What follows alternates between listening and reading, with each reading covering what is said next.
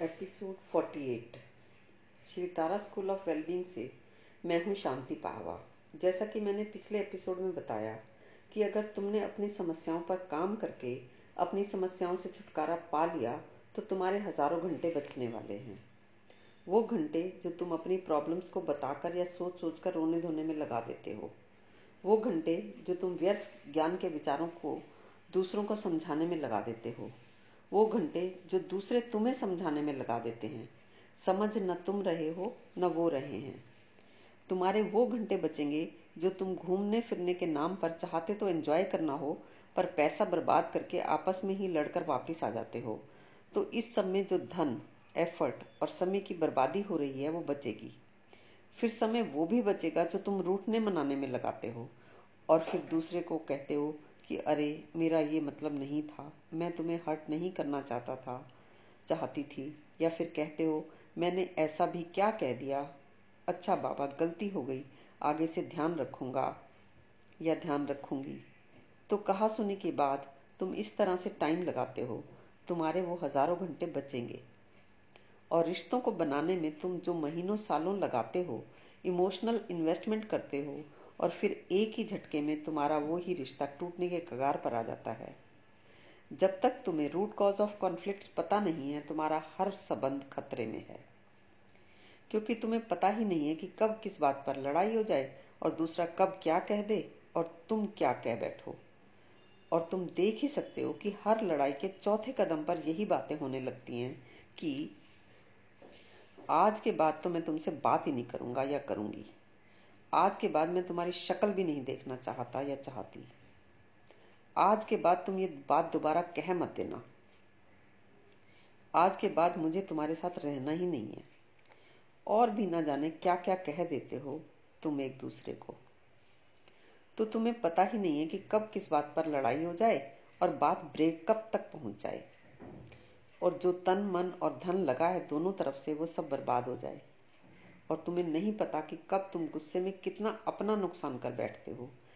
कितनी picnic parties या outings miss कर देते हो या फिर वहाँ जाकर भी सड़े हुए बैठे रहते हो, एंजॉय ही नहीं कर पाते हो।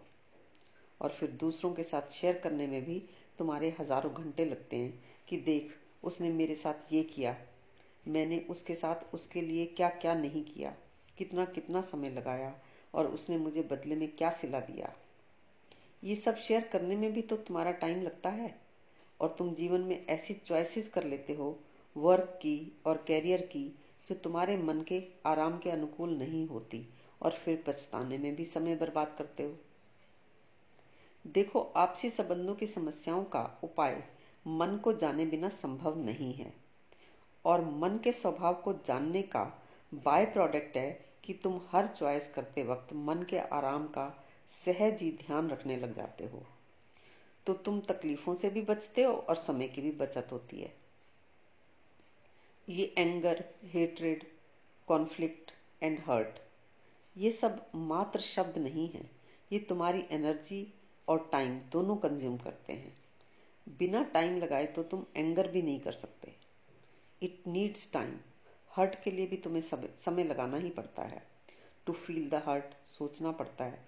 किसी को बताना पड़ता है। अकेले में बैठकर भी सोचना पड़ता है कि ये उसने मेरे साथ क्या कर दिया। समय और एनर्जी जो किसी हेल्दी एंटरटेनमेंट में लगा सकते थे, वो हर्ट एंगर हेट्रेड को सोचने में या उससे जो इंटरनल या एक्सटर्नल एक्टिविटी क्रिएट होती है, सोचने की, बताने की या रिटेलिएट करने की एक्टिविटी में भी टाइम लगाना ही पड़ता है। जब भी तुम्हें समय का ख्याल आए तो ये एग्ज़ाम्पल याद कर लेना। यदि एक व्यक्ति लंगड़ा कर चलता हो और उससे कहा जाए कि तुम 90 डेज़ तक फिजियोथेरेपी में दो घंटे लगाओ तो आराम से चल सकोगे सारी ज़िंदगी। इस पर अगर वो व्यक्ति कहे कि मैं इतना टाइम तो नहीं निकाल सकता, वो कहे कि मैं तो पहले ही लंगड़ा कर चलने की वजह से तकलीफ़ में हूँ टाइम मेरे पास पहले ही कम है, ऊपर से आप दो घंटे रोज लगाने की बात कर रहे हो। यही हालत तुम्हारी है, समय निकालने के मामले में। और तुम्हें उस लंगड़ा कर चलने वाले व्यक्ति की मूर्खता तो साफ़ दिखती है, और तुम्हारे मन में उसके प्रति करुणा भी आती है कि बस वो इतना सा समझ ले और जैसे कैसे टाइम निकाल ले तो सारी ज़िंदगी उसको आराम हो जाएगा और उसका टाइम बचेगा। पर तुम कुछ कर नहीं पाते। ऐसे अगर समय की कमी कारण बने तुम्हारे द्वारा काम ना करने का तो हम भी कुछ कर नहीं पाएँगे। इस प्रोग्राम से न केवल तुम्हें ये पता लगेगा कि लाइफ में क्या इंपॉर्टेंट है, बल्कि तुम्हें उनके लिए समय निकालने की समझ भी मिलेगी। ताकि तुम्हें ज़िंदगी में पछताना ना पड़े और ये जो तुम रिलेशनशिप इश्यूज़ के रेफरेंस में मन का स्वभाव समझोगे तो इश्यूज़ के संबंध में जब तुम बात करोगे तो उस बात में तुम जिस बात के लिए सीरियस हो रहे हो, लड़ रहे हो या परेशान हो रहे हो तुम अपने स्पाउस को या बच्चों को समझाना चाहते हो तो उन बातों को कहने के लिए तुम्हें उनका लाइफ में कितना महत्व है, ये तो पता होना ही चाहिए, वरना तुम कैसे कहोगे? तो what is important in important in life इसको तुम इस काम में एज ए बाय प्रोडक्ट जानोगे। और जब तक ये पता ना हो कि क्या इम्पोर्टेंट है और क्या अनइम्पोर्टेंट है, तुम इश्यूज़ को डील ही नहीं कर पाओगे। तो ये दोनों काम की लाइफ में इम्पोर्टेंट क्या है और इश्यूज़ को डील कैसे करना है।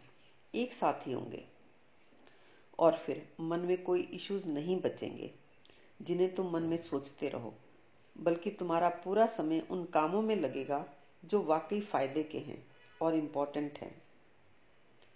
गैर ज़रूरी और इनसिग्निफिकेंट कामों से छुटकारा मिलेगा ही मिलेगा। तो इस समझ के बाद, इन अ वे, तुम्हारे पास बहुत टाइम बचने वाला है।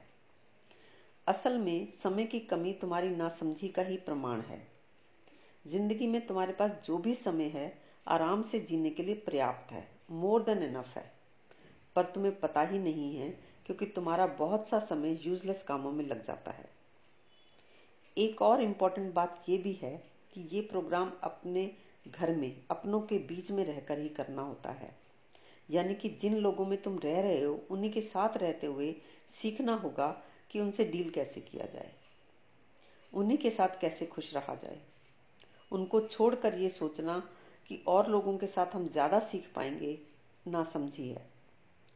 अलग लोगों के साथ थोड़ी बहुत समस्याओं का ही हेरफेर होता है। परिणाम वही होते हैं, anger, irritation, hurt, hate, retaliation, resentment.